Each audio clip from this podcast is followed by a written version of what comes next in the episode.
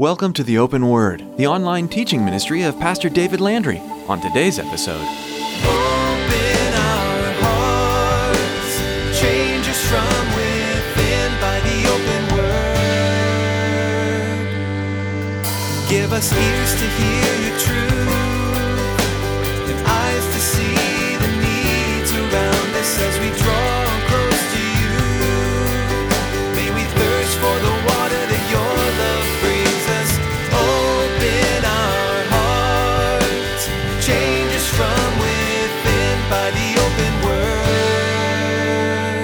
will change our plans many times. How many of you in your life, God has changed your plans?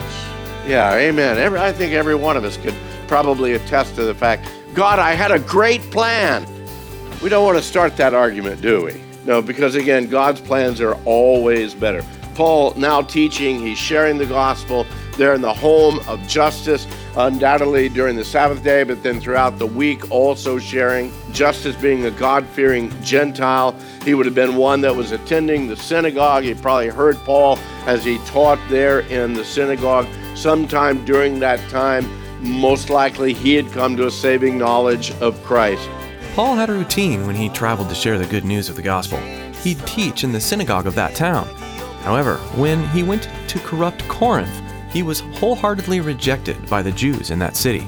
So Paul trusted God and remained faithful and followed the new direction that God gave him.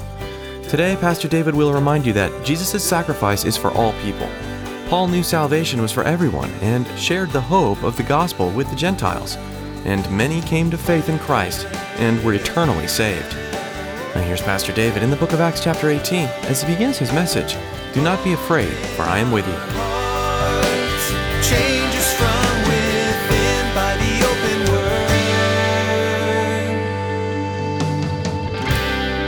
We are in the book of Acts. We are in chapter 18. We've been here before. We're continuing on. We're going to back up to the very beginning to kind of get a running start into where we're at this morning. So if you have your Bibles, turn, if you would, to Acts chapter 18, beginning in verse 1. Acts 18, beginning in verse 1. After these things, Paul departed from Athens and went to Corinth. And he found a certain Jew named Aquila, born in Pontus, who had recently come from Italy with his wife Priscilla, because Claudius had commanded all the Jews to depart from Rome. And he came to them. So, because he was of the same trade, he stayed with them. Paul stayed with them and worked, for by occupation they were tent makers. And he reasoned in the synagogue every Sabbath and persuaded both Jews and Greeks. Well, as we shared in, in previous weeks, that uh, Paul had been in Athens, and when he went to Athens, he went on his own. His ministry partners, Silas and Timothy, and any of the others, they had stayed back up into the city of Berea. Paul went to Athens on his own, and now here, coming into Corinth, he's still on his own we as we move into chapter 18 as paul is coming into the city of corinth. Again corinth another major city and as we've shared a few weeks ago it was a city that was known for its perversity it was known for its wickedness. And here paul is on his own without any of his ministry uh, assistants with him. But once he was in corinth after a short while he came into contact with aquila and priscilla Paul, by trade, was a tent maker, also a tent maker and a leather worker. They kind of all went together. Uh, it turns out that Aquila and Priscilla were also of that trade, and somehow, as Paul went through the city, he came upon probably their little shop and started an acquaintance with them. We believe that it's at this time, again, Paul not only began working with them, but probably was hosted at their home during this time. Paul probably, uh, from what we understand, would have shared Jesus Christ with them. As Luke introduces them, he just says that they were Jewish. But very soon we find out that they are believers, that they become believers, and they actually become fellow missionaries with Paul, and then they begin ministering on their own as well.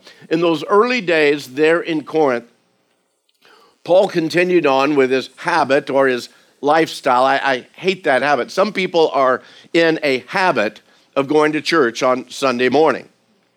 I hope you're not in a habit of going to church. I hope that there is a desire and a passion and literally a lifestyle that says, hey, I want to be with the people of God, be taught the Word of God, and to corporately worship God together. But that was Paul's life every Sabbath day, he would find himself someplace in the synagogue. And so, there in Corinth, he goes into the synagogue, and we find out that while he's there, he begins sharing with them, as they're studying through the scriptures, how Jesus Christ is found throughout the scriptures of the Old Testament, and that Jesus of Nazareth was actually the long awaited Messiah of Israel. Now, then, and we're not really certain how long it is from the time that Paul first came into Corinth until what we read in verse 5. But we find that Silas and Timothy finally do come and join him. Look at verse 5 with me. Then Silas and Timothy had come from Macedonia, or when they had come. Paul was compelled by the Spirit and testified to the Jews that Jesus is the Christ. And when they opposed him and blasphemed, he took his garments and said to them, Your blood be upon your own heads. I am clean, and from now on I will go to the Gentiles. Here in verse 5, when it speaks of Silas and Timothy coming to Macedonia. There's a little bit of information that actually Luke doesn't give us right here. We actually find it only in Paul's letters, his letters to the church in Corinth, and particularly the second letter to the church in Corinth. Paul brings out a little bit more information about what took place when Silas and Timothy came there to Corinth. When Paul wrote that second letter to the church in Corinth in chapter 11, verse 9, he wrote that when I, Paul says, when I was present with you, you, the church in Corinth. I was in need, but I was a burden to no one. For what I lacked, the brethren who came from Macedonia supplied. And in everything, I kept myself from being burdensome to you, and so I will keep myself. When Silas and Timothy came from the churches the church of Berea, also the other churches that they had been at, Philippi, Thessalonica, and now then Berea. As they came from those churches, which were known the churches of Macedonia, they brought with them support for the work of the ministry. Uh, again, that financial assistance. And once received that, it was at that point that Paul was able to step aside from the tent making business and then devote himself completely, 100% full time to the work of the ministry. Paul was a missionary, he was a church planter, he was a pastor and teacher, and his time was filled with the work of ministry. When Luke was sharing with us, now what, what, what, what he's trying to get across to us here is, is that now that Paul has financial backing, that monetary gift that came from the churches there in Macedonia, he's able to, again, devote himself completely to the ministry of the word. Paul's now able, again, on a, on a daily basis to go all throughout the city of Corinth to be able to share with them the hope that's found in Jesus Christ. And as he's doing this, as he's ministering to the multitudes there in Corinth, guess what, gang? The enemy did not like it. The enemy of our souls did not like the fact that the gospel was penetrating the darkness of Corinth. And so he stirred up the hearts of those non believing Jews that were in the synagogue. Look at verse 6. And when they, the Jews, opposed him and they blasphemed, Paul shook his garments and said to them, Your blood be upon your own heads. I am clean, and from now on I will go to the Gentiles. Now, guys, these are words straight out of the book of Ezekiel, the words of Ezekiel himself when he spoke about that watchman on the wall that again, as the watchman on the wall saw the enemy approaching, his responsibility was to warn the city that danger was approaching. That is the job also of those that are sharing the hope of the gospel. We are to be watchmen on the wall, to warn of coming judgment. And Paul says, again, I have done what I was supposed to do. Your blood now is upon your own head because you've rejected the message and you've rejected the messenger. And so he goes and literally dusts off the, the, the fellowship of these Jewish non believers there in the synagogue. And he declared, Now I'm going to turn my attention, we're going to turn the ministry to the Gentiles of the city. He had done the job of the watchman, he warned of the coming destruction, he shared with them the truth that salvation was found in Jesus Christ and in Christ alone, but they ignored it they disdained it, they came against it, and now the consequences of their own rejection and of their own rebellion was on the heads of the Jews themselves. And as Paul went out of the synagogue, his ministry moved from being primarily to the Jews now to the Gentiles all through the city. But an interesting point look at what it says in verse 7. And he departed from there, he departed from the synagogue and he entered into the house of a certain man named Justus, one who worshiped God, whose house was next door to the synagogue. Then Crispus, the very ruler of the synagogue, believed on the Lord with all of his household.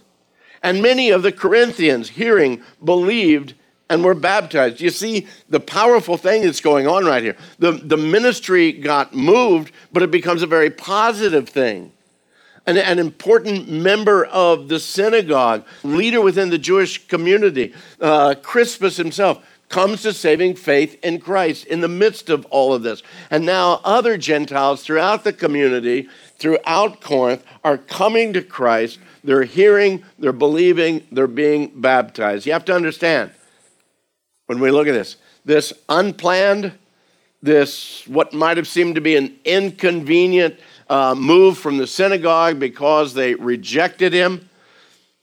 They rejected him because of the hardness of their own heart.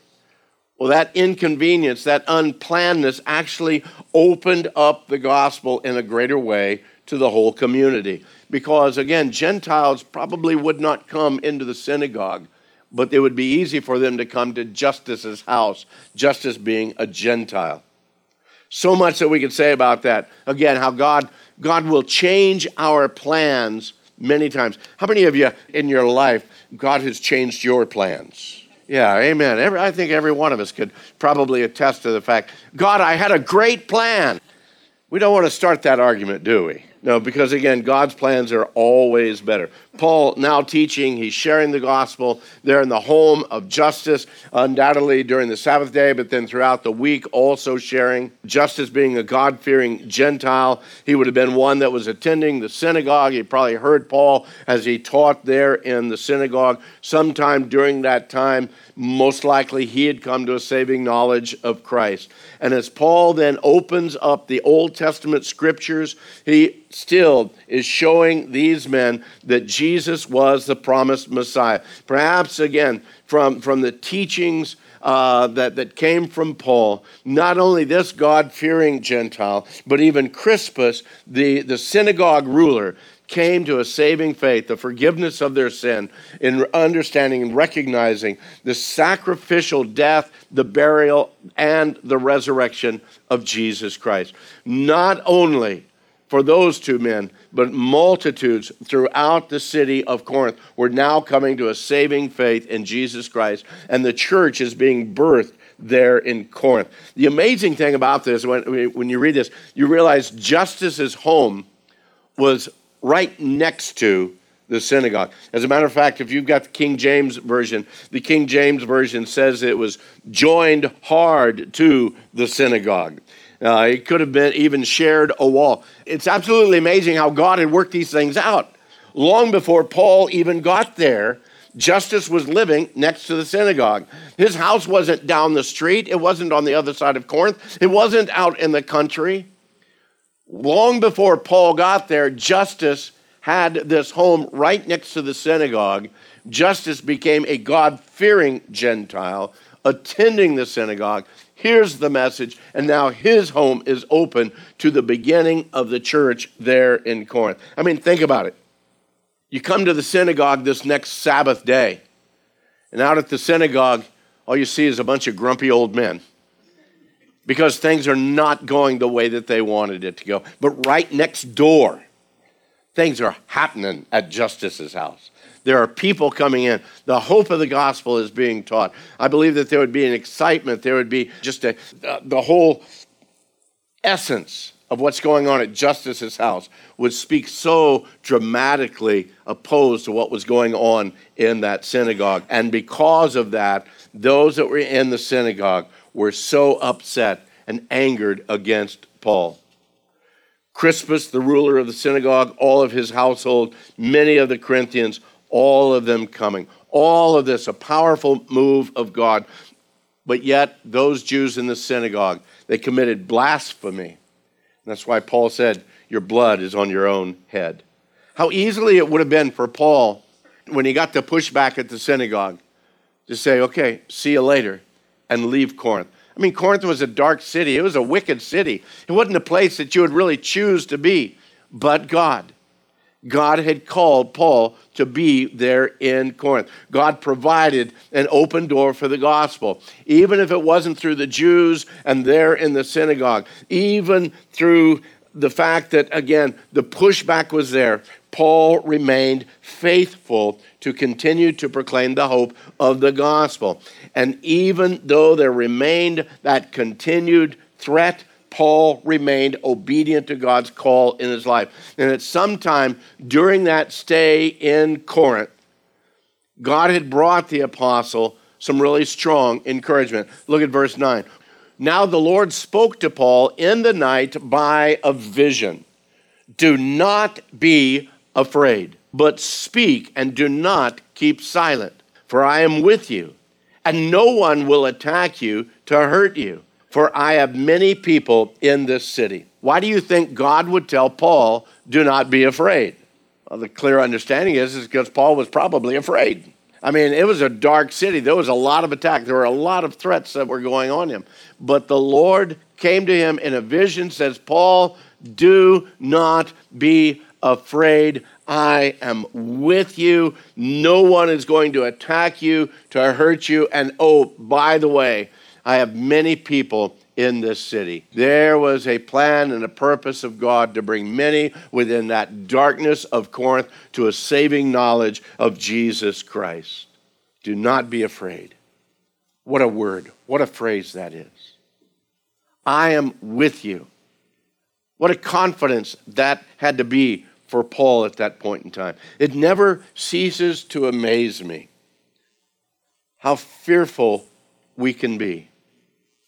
Okay, how fearful I can be. Maybe you're not fearful. I don't know.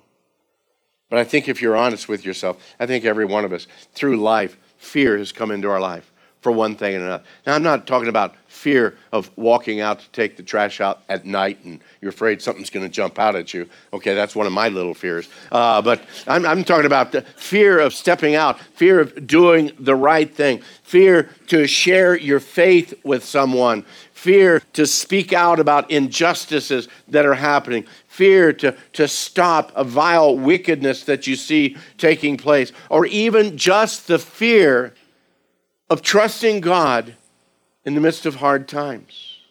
I mean, stuff happens in our lives that we have absolutely no control of. And fear comes into our lives. Beloved, you need to understand that when those events happen in life, you are not alone. You are not alone. And it's not just your pastor that says, do not fear. It's not just your best friend that comes alongside of you that says, hey, don't worry about it. I'm here with you. No, these are the words of the Lord Himself.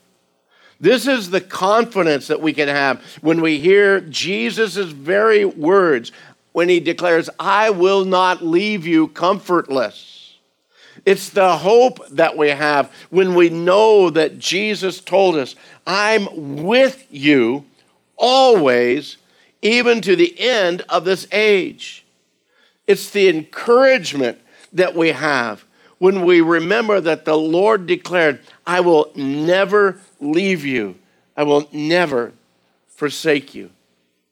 You know, there's enough evidence in the testimony of the saints down through the ages as well as the testimonies we read in the scriptures, that you and I should be able to, as believers, believers in Christ, believers in the Word of God, we should be able to stand in confidence Every time we seek to do the will of God, or whenever we desire to speak out the truth of God, we ought to be able to do that in the fullness of confidence, that we can stand with that confidence, knowing that God is standing with us and that God is empowering us to be able to do His will. Do you realize that God will never lead you into something that He will not empower you? That as He directs us in our lives by the power of His Holy Spirit, He will empower us, He will gift us, He will strengthen us to be able to do. That doesn't necessarily make it easy, does not necessarily make it a comfort, but beloved, it is a confidence that you and I can have that He is with us and His strength will surround us. I want you to think and understand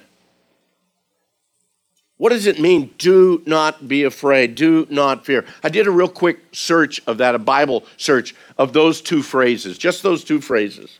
Do not be afraid, do not fear.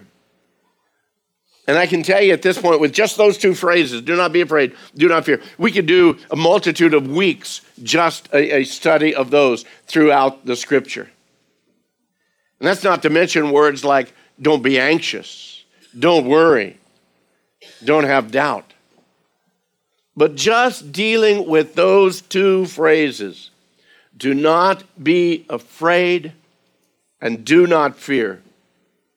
We all need to understand that God spoke those very words directly to multitudes of individuals within the Word multitude of individuals that you and I look up as, man, those are the strong ones within the Word. Those are the powerful ones that we find within the Bible. Those that are in, listed in that roll call of the faithful of Hebrews 11, but a multitude of others as well. God spoke those words of, Do not be afraid, do not fear, I am with you. He spoke those words to Abraham, he spoke those words to Isaac, he spoke those words to Rachel, he spoke those words to Jacob, to Moses and Joshua. He spoke it multiple times.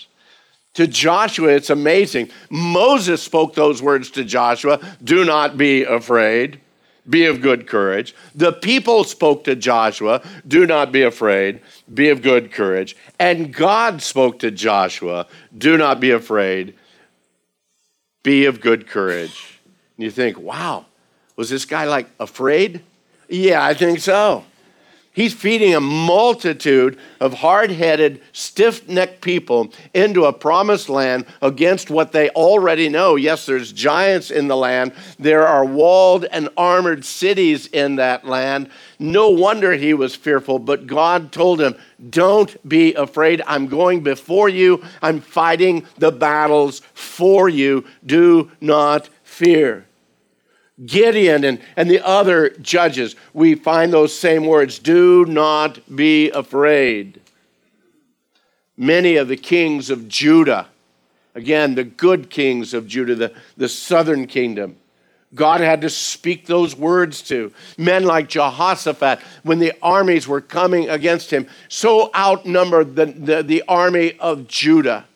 And what did Jehoshaphat fight the enemy with?